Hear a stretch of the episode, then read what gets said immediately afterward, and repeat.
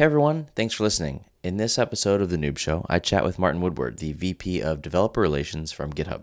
We record this episode at GitHub Universe 22 in San Francisco. We chat a bit about developer relations, what GitHub is, some of the new features announced at GitHub Universe 2022, and a bit of other things such as management tips and how to measure developer productivity. I hope you enjoy. If you like this, please do share it with a friend and don't forget to rate us and the various places in which you've listened to this podcast. Enjoy.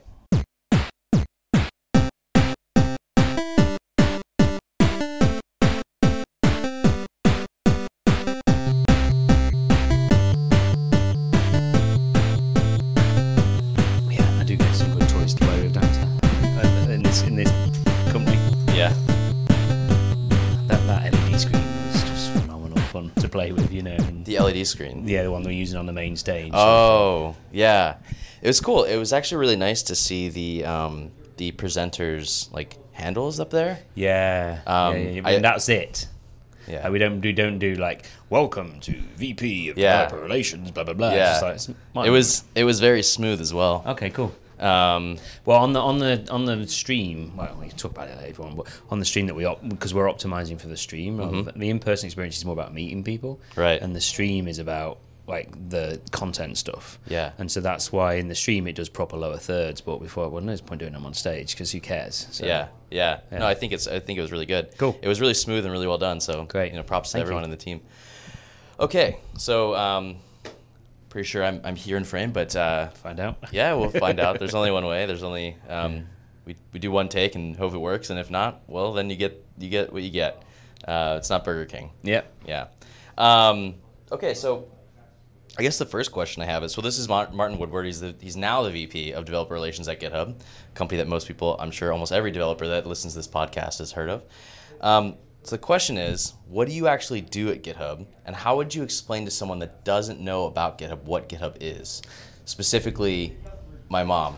My well, for sort of that level, for family members and things, I tend to say, because I come from Northern England, so I just say, I work on the computers, and that is what I say. but then, um, well, then what we typically say is we, we build the stuff that helps people build all the software that you use. So we're there building the, you know, the platform, the, the framework Yeah. by which everybody else can then use to go build software. So, and as we talked about, um, we're at the Universe conference now. Um, everything from you know from day to day. I used to have a real job, so day to day like insurance company.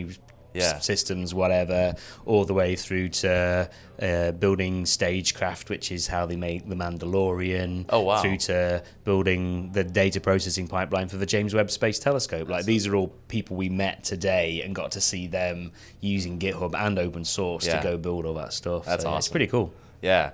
So the question I, I, I one of the questions that many people have asked me to ask you Okay. um, has been how did you get to where you are now at, at GitHub or in DevRel? Right. So I um, started off as a, as I say, um, I had a real job. I was a proper developer.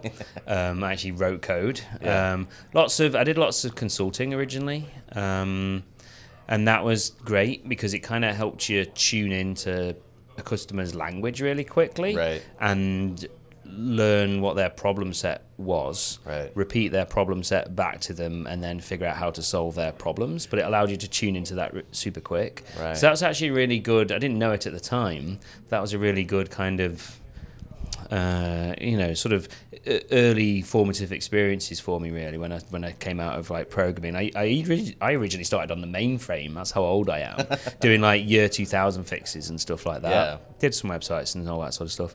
Then um, did a got involved in open source. So when I was consulting, if I was on a .NET gig, I would do Java open source at home to kind of keep my skills up.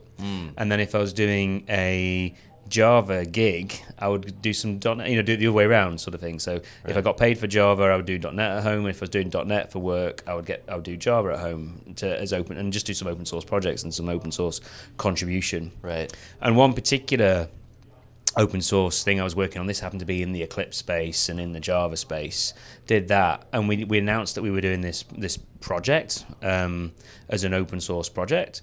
And the next week we were in Dr. Dobbs. This was when Dr. Dobbs was like a magazine, you know. It's like I'm not sure that is. okay, it was like a big trade thing. You know what I Okay. mean? But it's like it was like it's like being in the New York Times Oh, like wow. tech press, you know. And I was like, Wow. okay. And then we kept getting phone calls from people like from banks and things saying, hey, can we buy this? And so me and a few friends were like, hey, you know, let's make a company around this instead. Ah. So we set up a company in 2005 to work on this. It's basically just an Eclipse plugin, but we were we set up um, a company in 2005 to do that. Then we um, ended up being successful, and we ended up being bought by Microsoft in 2009.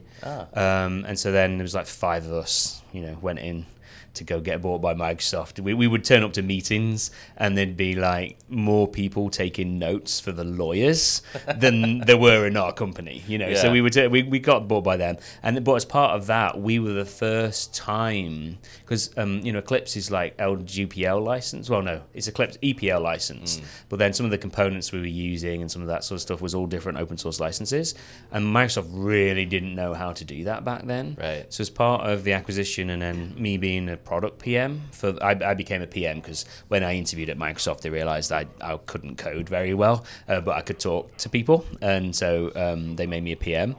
Went in there, I was trying to figure out how to ship stuff in Microsoft with all this open source in it, and it was so hard, like Yeah. so hard to ship things, but it was even harder to contribute back to open source. I had a 18 byte fix to Eclipse that I wanted to contribute to make Eclipse work better on mm. 64 bit Windows. Like, that's a no brainer Yeah. that we should contribute that Yeah. because it makes Eclipse work better on Windows. Like, why wouldn't a given. Microsoft contribute that? I had to, at the time, I had to go through like this approval process and I had a 10x like number of names on the two line than there were bytes in the fix of the thing I was trying to fix. But I didn't give up. Yeah. And I went and I did it and I was like, okay, we need to make this easier. We need to make this better. And so Right. did that. And then came to GitHub when we did the GitHub acquisition, a dream job. And then um, by that time, I'd kind of moved from just doing PM and PMing products and talking to people about products to talking about the wider thing. And then when I came over to GitHub, it was I'd kind of been doing some community work, but it's like, well, GitHub didn't really have a DevRel team to speak of. And um, at the time, like a couple, two or three years ago, GitHub was cool. Everybody loved GitHub, but there were lots of people who had frustrations with GitHub, Yeah. and they didn't feel like GitHub was listening. It felt quite googly. It didn't feel like people were. Oh. There was no human face to GitHub, Yeah. and so my goal was to put the human face to GitHub to try and make it so we had enough connections and enough things into the community. So if you were a maintainer and you were stuck, if you're a developer and you're stuck and you're getting frustrated, you know someone. You know somebody you can Right. go to who can help you, and we can listen, and we can connect you to the engineering teams who can hear you, and then you can feel you can feel you're being fixed, and then we can fix the product for you, and we Right. can roll those fixes out. So that's how I made it into DevRel. Long story. So when did DevRel start at GitHub? Well, there'd been different incarnations. See, when when when GitHub originally started, it was small, and it was such a. You've met the people at GitHub. You're here. Yeah. Everybody at GitHub is so open, so welcoming, so friendly. Yeah. That they didn't really need a dedicated GitHub because ev- a ded- dedicated DevRel at GitHub. Right. Because everybody at GitHub was just doing the DevRel. culture. Everybody did it. But then as a company grows, and it's, Right. you often find this when you grow by an order and a 10x magnitude growth, you often find you need completely different processes Right. to work. Um, as GitHub was growing, DevRel started becoming a thing, and, and developer experience started to become a thing that no one person was responsible for. Right. And so it was because of that that things started falling through the gaps. Right. So really, there was a little DevRel team, like kind of doing some stuff, but it was mostly focused on like the API side and things. Mm. And so DevRel, as you think of it, as we think of it as an industry, it was yeah, it was only like three years ago, really. Yeah. But it's because everybody in the company was doing DevRel; they just didn't know it. you That's know? interesting. Yeah. That's very interesting. Um, yeah, it's interesting how a lot of I've heard from a lot of different people how DevRel gets started at their companies, and it's always really interesting to hear like what's the sort of like inflection or the tipping point. Yeah. Where it's like, okay, we should do this as like we should treat this as its own thing. Yeah. And make it real. Um, They had developer programs like API programs, which is Yeah. oftentimes how people start a DevRel team Yeah. in like in, in you know real in the real world. yeah. But as I say, and GitHub had all those things and was doing okay. Yeah. But what they didn't, what they weren't doing was listening to their community. It's huge. And and engaging that community and making GitHub better. And with GitHub, we should just do that. Like Yeah. it's crazy that we weren't, but it had just fallen through the gaps. So, Yeah. so we went and did it, and it's great. I love Yeah. it, and it's like literally the best job in the world. You know, and in DevRel, it's like I don't know any, I don't, I don't know of another DevRel job I'd rather do. Like it's just amazing. So I'm very, very, very privileged and got um because of the company, because of what we're doing, you know, able to hire a, a fantastic team of people as well, and they're just Right. amazing people, and yeah, it's just lovely. And the whole company wants to get involved, so it's not like the DevRel team itself is pretty small, but then you know, if, if we want to go do an event or if we want to go do some stuff, you just post in our Slack channel, and you know, five seconds later you've got hundred volunteers. So you know, oh, it's Oh, wow. because people just love talking to developers. They just needed somebody to help organize them. So that's what I do. That's awesome. Yeah. This is changing topics a Okay, little bit. yeah. What gets you excited about the future? It could be anything. It could be Um, I the reason I'm at GitHub and the reason I do what I do is because um, we get to make just a huge impact on people's lives. Like I, I'm incredibly privileged, but even uh, you know, white dude in tech, and you know, Yeah. it's fine. I'm very middle class now and everything. But I didn't like my family were reason, you know, weren't. I don't. It's not like I had a rich family or anything like that. I took my first job in tech. I was going to be a physics teacher, but instead of doing teaching, I kind of sold out to the man because I was like, hang on a minute, I've been programming since I was six. If I went and like did this for a living, that first job I could earn more than my family have ever earned in their entire lives. Like I was the first one to go to university, you know what I mean? So Yeah. I can earn more than they've ever earned in their entire lives. That's amazing.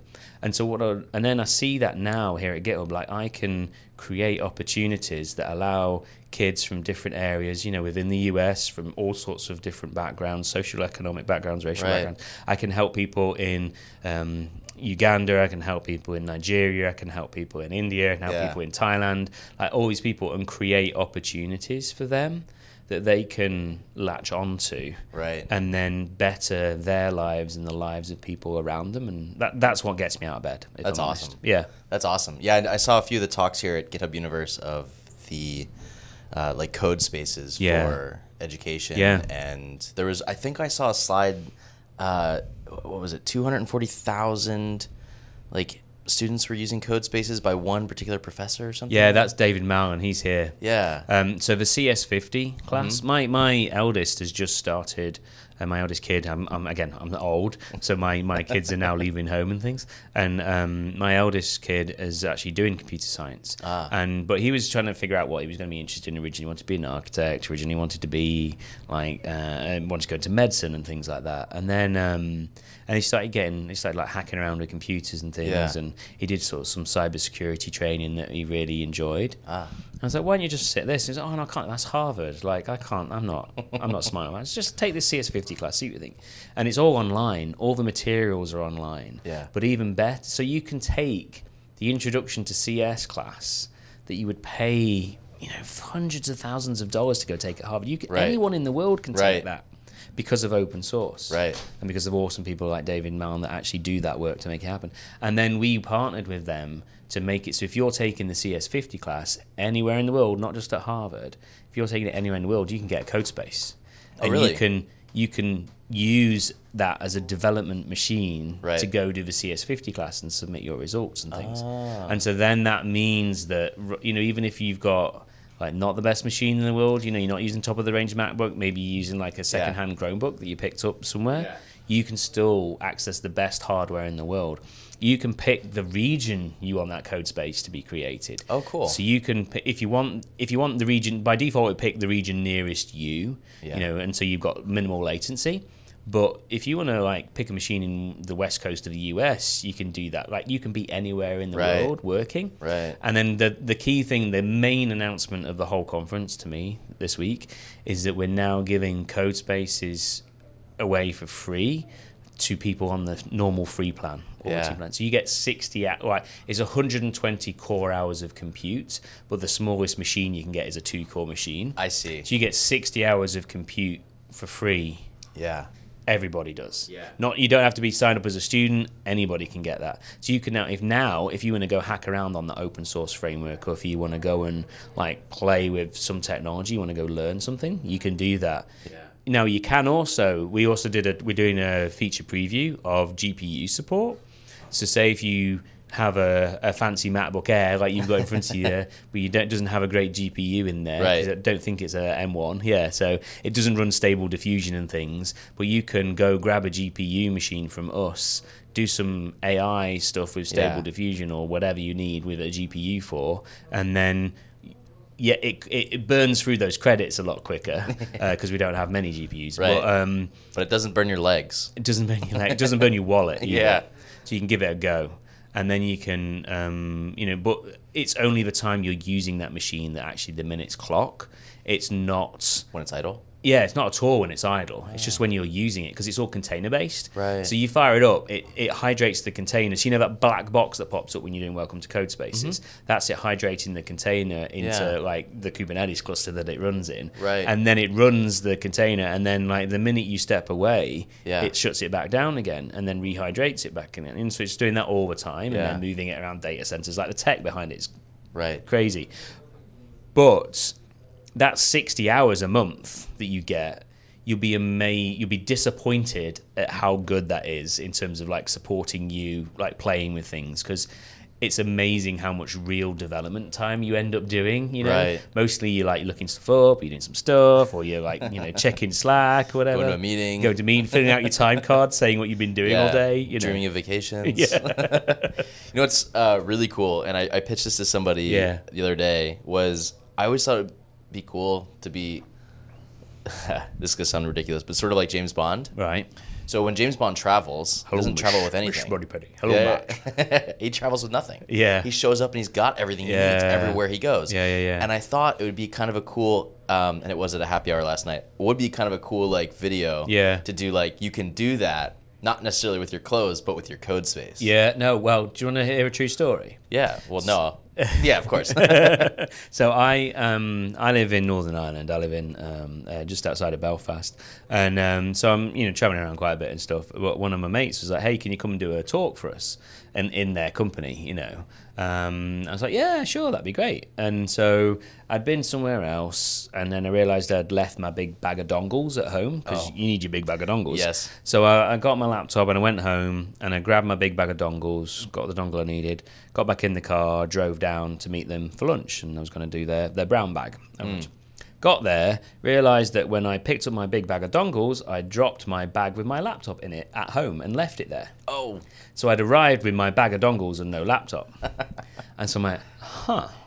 So then I went in. I said, I was thinking I was going to bring my laptop, but I'm guessing, you know, you're a bank. I'm guessing I'm probably not going to get on your network and be able to get on the internet and stuff, am I? And they're like, no, no, sorry. I was like, it's okay, don't worry. Fire up a computer for me, plug it in, I'm good to go, and just did it all in a code space. That's awesome. And yeah, just rocked up. And especially with, did you see um, in the DevRel side? Mm-hmm. Did you see we've got this uh, code space templates? Have you seen Yes, I saw that. so that's a repo-less code space.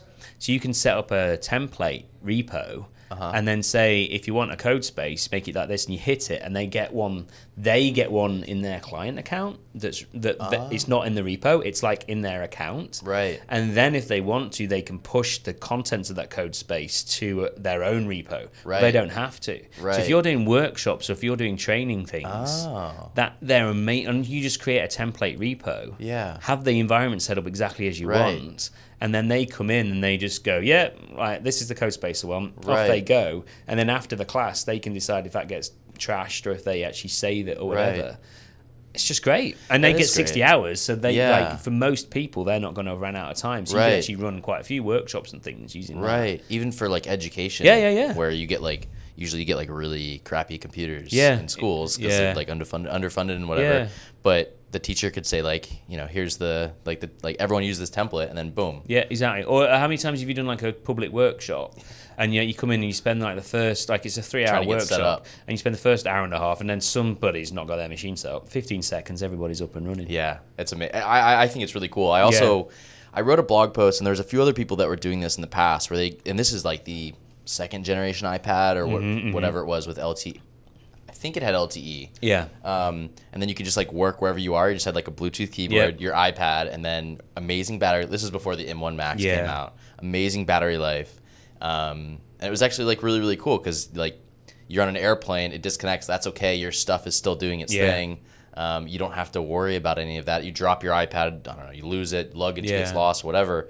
You, you can pick up anywhere. Yeah. I, I think that's amazing. Now the Um, iPad support kind of works for code spaces. It's not hundred percent. Mm-hmm. Okay. Because Safari in on the iPad, like it, there's certain key combos it won't let us capture. Ah. so we're actually we're funny enough, we're chatting about this this week about like should we like enable that within the mobile app or something or Oh. so because then we would be able to get around those restrictions. But right now it's like it's good you can code. Right. But say if you wanted to do I don't know there's certain like bizarro combinations like Control W or like f- eh, or some of the function keys, but only a few of them it Right. don't let you capture because on Safari on iOS. Yeah, so it's yeah. Like, ah, so yeah. anyway, we get there. It's get it's but it's usable for sure. Yeah, yeah. Like the setup I had before was uh, it was very complex because I would I'd run um, like a v, like a DigitalOcean VPS. Yeah. and then I would use Mosh because Mosh had zero latency and it would like replay the keystrokes behind the Oh, scenes and it wow, would do automatic reconnection. So instead of SSH, you'd use Yeah. Mosh.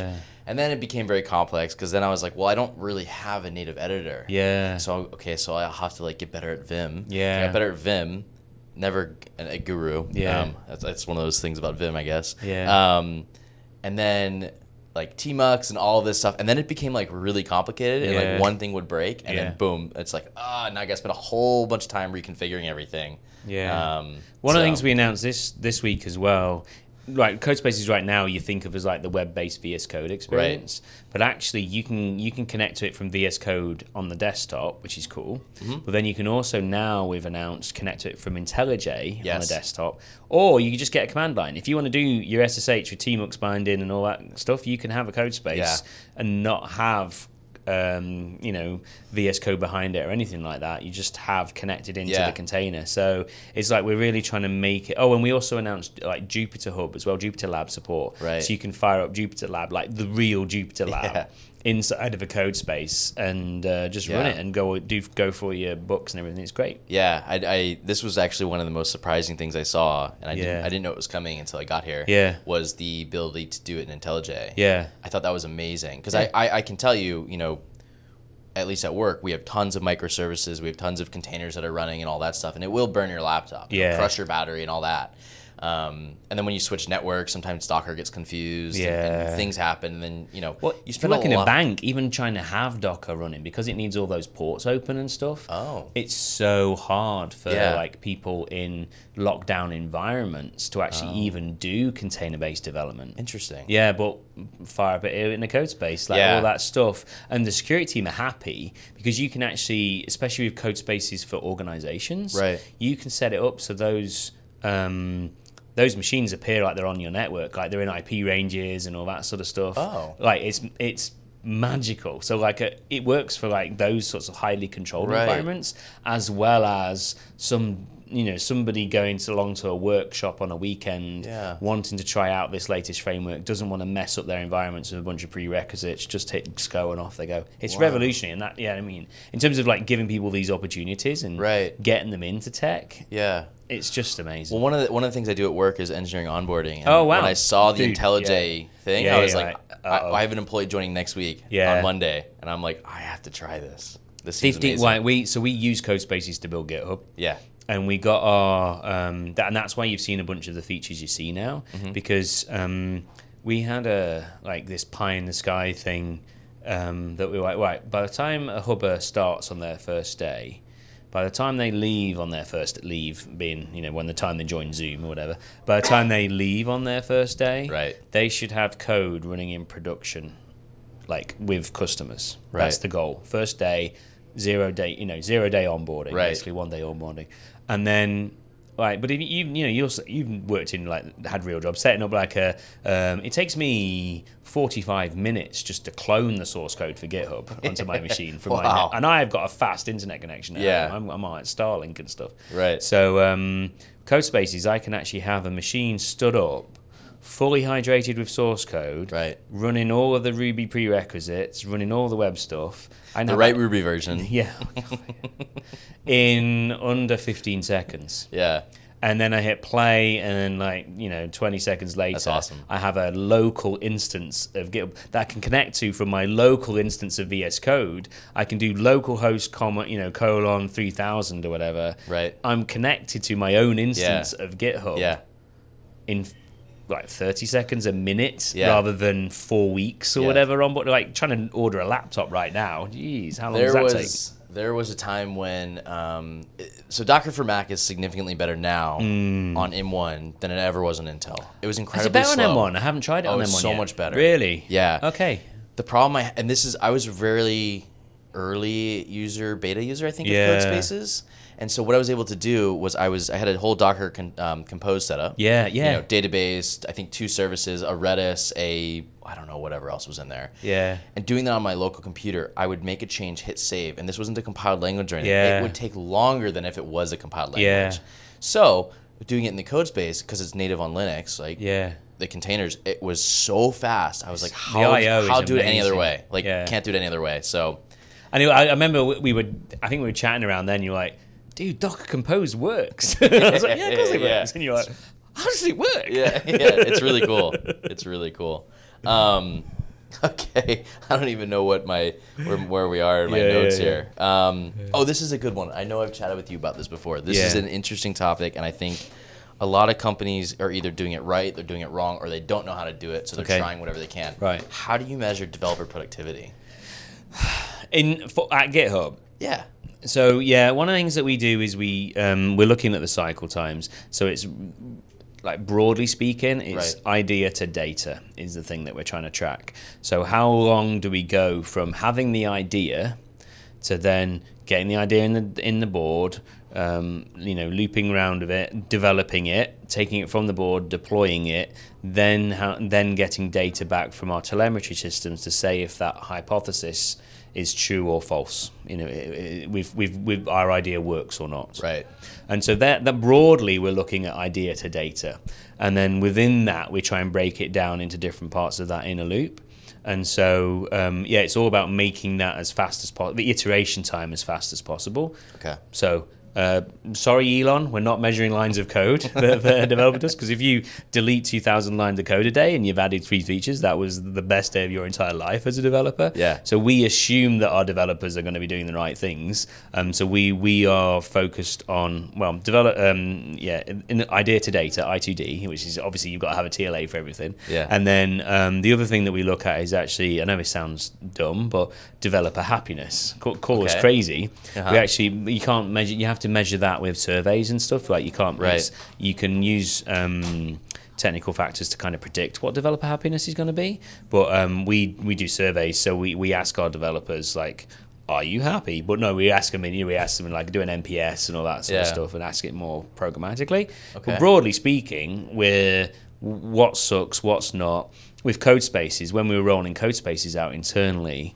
we actually looked at people using code spaces looked what adoption was the people that stopped using code spaces when you stopped, our only deal with you for being able to be an early adopter of code spaces Right. was that if you decided not to use it for your day to day, we would send you an email and you would tell us why you decided. We're not ah. forcing you to use it. Right. We're saying use it, please. Here you go. You've got access. But if you choose not to, just tell us why. Right. And then we would use that data to make it better. And then we would come back to you say, okay, we fixed that thing you were complaining about. Can you give it another go for us, please? Yeah. And so again, it's not about putting friction in the way. Yeah. It's about how can we make the lives of the developers building GitHub better and faster and things. So that's how we measure it. I don't know if that's the way we should do it, but yeah. I don't know. I think it's interesting. Yeah, Um, everyone does it differently. So you know. Yeah, it- I think it's it's a hot topic. yeah. Um, and people are talking about all sorts of different types of metrics. There's like Dora metrics, and there's there's The- and this is all the idea to data stuff is very much inspired by Dora, Right. Because again, it's all about the you know the inner loops and the productivity and all that sort of stuff. But Yeah. yeah, yeah. And then we have other ones we do as well because it's all part of that idea to data thing. How long does it take you to get a review on a PR? And Oh. you know when a PR's um, when a PR's how long does it take the checks to run? yeah um, because um, what uh, the because we automate a lot of the checks, you know, when you run thousands of tests, because it turns out humans are really, really bad at finding bugs, but humans are great at saying, well, why did you do it this way rather than that way? Right. And so w- the goal is that a PR doesn't get looked at by a human until all the tests have passed, kind of thing. Because, but we want those tests to pass with a very quick turnaround. Right. Because again, you've submitted a PR. If you have to drop that PR and go work on something else and then come back to it, you've got to do all the context switching. This is an awful experience. Terrible. So we want those PRs to complete as quickly as possible, like maximum ten minutes, but you know as quickly as possible Right. and so we spend a lot of that time in those in those inner loops like you know so idea to data isn't just one number it's like made up of lots of different steps of a number and and, and yeah pr like check time and then time it takes to go from uh, your pr being ready to merge to actually being in production. Like w- when github was founded and for a long time you would actually um, it the pr didn't get merged into main until it was running in production. Like yeah so it doesn't get moved into main first and then deployed. Interesting. it used the push to production and the telemetry from it running in production to verify if it should go into main or not Not to dirty up like the main branch. yeah because you didn't know if you were going to have to roll it back or whatever. And so that was cool. And it works. Problem is it doesn't scale. Works for a company of a couple of hundred. But and um, in- the right now there's a session going on so i can say this number. We deploy like 80000 times uh, a year. You know what i mean? And so that's a few hundred times a day like on an average work day Yeah. we used to get these queues, these deployment queues building up, and so we basically figured out how to shrink that down and actually, you know, go back to actually merging to main and then deploying. Um, and then we we de- we have like deployment trains that run, Right. And so we um, you you group up all the pull requests that are wanting to go into production, group them all together.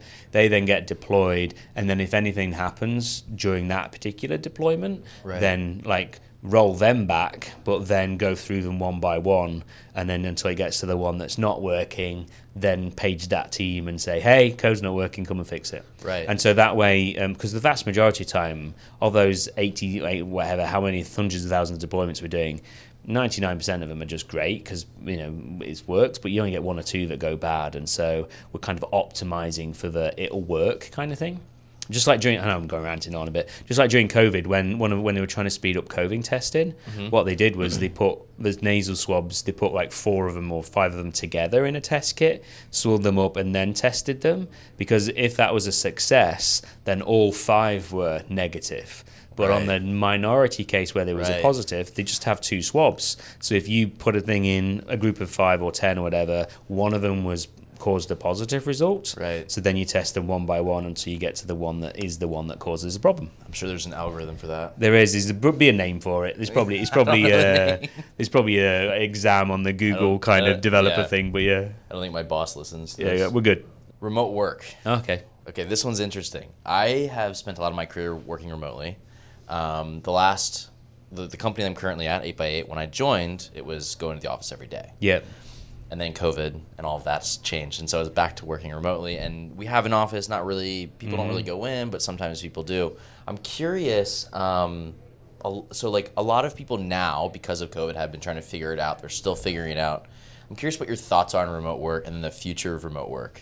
I've spent the past 18 years of my life working remote. Okay. So um, I I did that gig in a startup. Um, we were all remote because we, we were five people. We didn't need an office.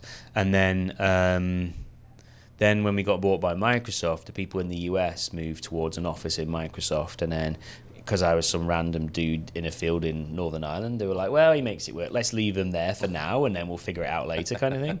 and then I had to kind of make my way in this big Microsoft company that wasn't used to remote work as a remote worker, and that's one of the reasons I got into the community in the DevRel side Yeah.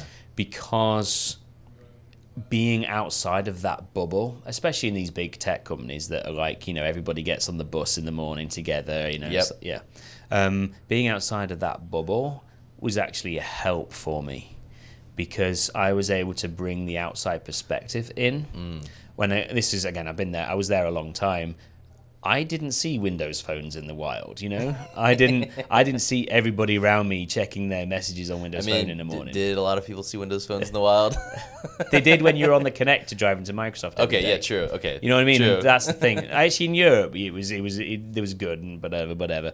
But um, but I didn't. You know, I, I so I understood what the real world was like. right. And so actually, I was able to use it to help me, and, like I tried to find opportunities that meant I was I was successful because I was remote, rather than successful despite being remote. Right. And then there's tricks you can use, like you need to learn to go outside, you need to be learn to be disciplined. Ideally, if you can afford it and you're privileged enough, you can have an office space so that you can shut the door on it. Because what people don't realize is it's not how to, it's not working from home that's the problem. It's not working when you're office at home that's the problem. Right. And so learning how to shut that door, learning how to not do anything at the weekends, all that sort of stuff was like a process that I had to go through that took me years to figure out, you know, Yeah. and that take everybody their own time. And people, yeah, and we went through that, and you know, you get you get you figure it out. I will say though to people that are new to this life, mm-hmm. there is a big, big, big difference between working remote and surviving a pandemic while working remote. Mm. And I don't want people to like you're here now, we're meeting people. Mm-hmm. I would use again, another reason I got into DevRel was because I would use conferences and use things like that. I would find excuses to go talk at places because that was how I got to see people and got that the human side I needed. Yeah. um, and you need that. Like that being remote doesn't mean never talking to your colleagues and friends and never seeing humans never experiencing a hug you know what i mean? It's like that that's that's surviving a pandemic. Remote work is about you get the focus time you get the concentration time you don't get any of the commute. Right. you're able to pick up packages you're able to have more flexible working hours Yeah. all those good things. Um, but it does come with some like trade-offs. You know, you you find that your personal life tends to get interrupted more because it's easier to go back and do it. You know, you find it sometimes harder to to protect your time. Um, so yeah, so that that I, it's here to stay for sure. Seventy-five percent of GitHub before the pandemic worked remote anyway, and I definitely noticed the culture change between say Microsoft and GitHub in terms of being able to um, contribute. You know, in terms of the support I got as being a remote employee. you Right. know. So yeah, Oh, interesting. Um, I find it also helps with communication. yeah, You have to be a much. I think the people who are very successful working remotely are very good communicators. yeah, and you have to learn how to do async. Like working remote's easy. Time zones suck. Yeah. and so it's learning how to do asynchronous work and things like that is Yeah. definitely things. But yeah, you're right, and you need to ha- you need to be this. Like there are people who just remote work isn't suitable for them. There are people who like office work just isn't suitable. I think to make it work, again, what's quite common in DevRel is you find people are kind of very kind of extroverted introverts, so they can switch it on, but it's Yeah. not their natural state Yeah. often, and um, that's what you, I think that's how you can be successful at remote because you thrive, you get energy from doing that focus work that you can do on your own. But then you still get the opportunities to go out and talk and communicate and, and do all those sorts of things. So, Yeah. I think they call that. Um, there's ambivert. I think that's what it is. Ambivert, Yeah, yeah. yeah, yeah. I remember uh, someone sent me the article. and I was like, Right. right. this resonates. This is me. I think this is me. You find My that wife- a lot in the DevRel Spide, though. You really do. Like most people like that, they're all a little bit strange. and um, but you know, it's because it's because you have to do it. Yeah. You need to. If you weren't able to just focus, how on earth are you going to learn the stuff to talk about it? I have no idea. Yeah. I've always wondered how people do it when they're in meetings all day long. How they You do can't. That, how they get anything done. You can't. That's Yeah. the trick is not being meetings all day long. So- and that's the best thing about being remote, especially in time zones. I have the best experience in I have the best excuse in the world for saying no to like most of my meetings. It's 3 a.m. I'm not doing that. Yeah, exactly. so and they feel guilty about even asking me. Yeah. And so I just, you know, so I have my mor- I have my mornings typically where I like focus on stuff and then my afternoons is where I do all my meetings and things Yeah. like that. So yeah, that is is a bit of a blessing. It is great. Um, okay. Uh, managing people. Mm-hmm. Tips. where, where do we start? um, wow. Okay. So, uh, model coach care is the main is probably my mantra. So, um, so I look after like sixty-ish people now uh, in my area. Um, that's split between kind of so in GitHub um, under the Docs team, under the DevRel team is um, Docs is there, and then Docs would be split with like uh, Docs engineering, um, the content writers, and then Docs sort of PM and content design.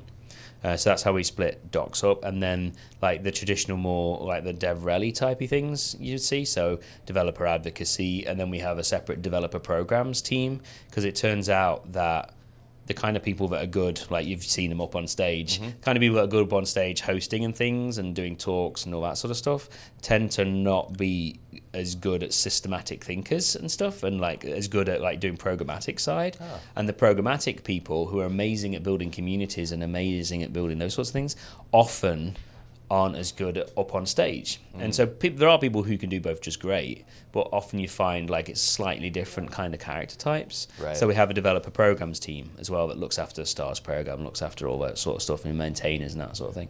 And then finally we have a um, an um, like regional expansion team because we have like places like India, places like Brazil that are very, very, very high growth open source right now. We want to have people there locally but we can't have a great big team. And so we hire like a unicorn person that can do both of those sorts of things and can build community and can go out and do those sorts of stuff. So anyway managing people model coach care model the behaviors that you want your team to you'll want your team to um, do.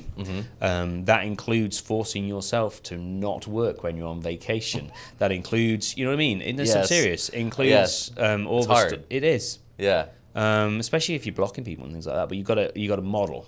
So and and then it's also the excellent side as well, like the level of detail that you expect from your team. Right. If you yourself are not showing that same level of focus on the details, if you're not, you know, if you don't do, bring that quality to your own work, Right. what right do you to ask that of others? So, model, coach. So when somebody is. Um, you know, you- you're trying to get them to build behaviors. Everyone's at different levels. At best, the best teams you've got, you've got people at every level within your team. Right. Because the most senior people grow by mentoring the more junior people.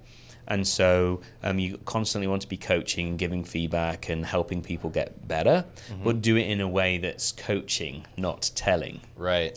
and do it in a way that is um, um, taking them where they are and moving them up a notch on that ladder, mm-hmm. not just blowing their minds with a bunch of stuff. So, Right. yep.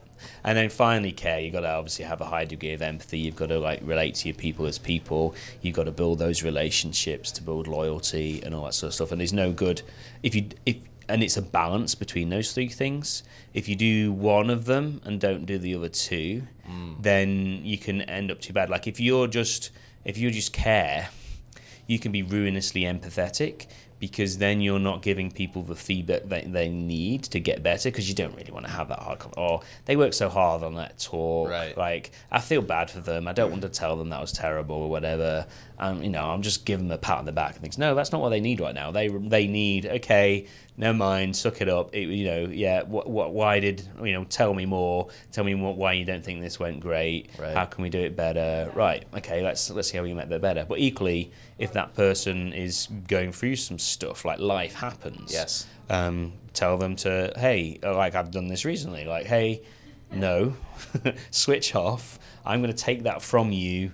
Go home rest Right. we've got this you've got a team like in support. devrel especially as remote it's very easy to forget you've got a team Right. you have a team like let us help you because you would do the same for us if we were in your position go go take some rest come back when you're rested and you're good to go so yeah model coach care I like that. That's Cool. really good. Um, okay. How do you? How do you? Okay. Speaking of, of, of employees and other Yeah, yeah, yeah. developers, whether this is in, internal or external, Yeah. how do you keep them motivated?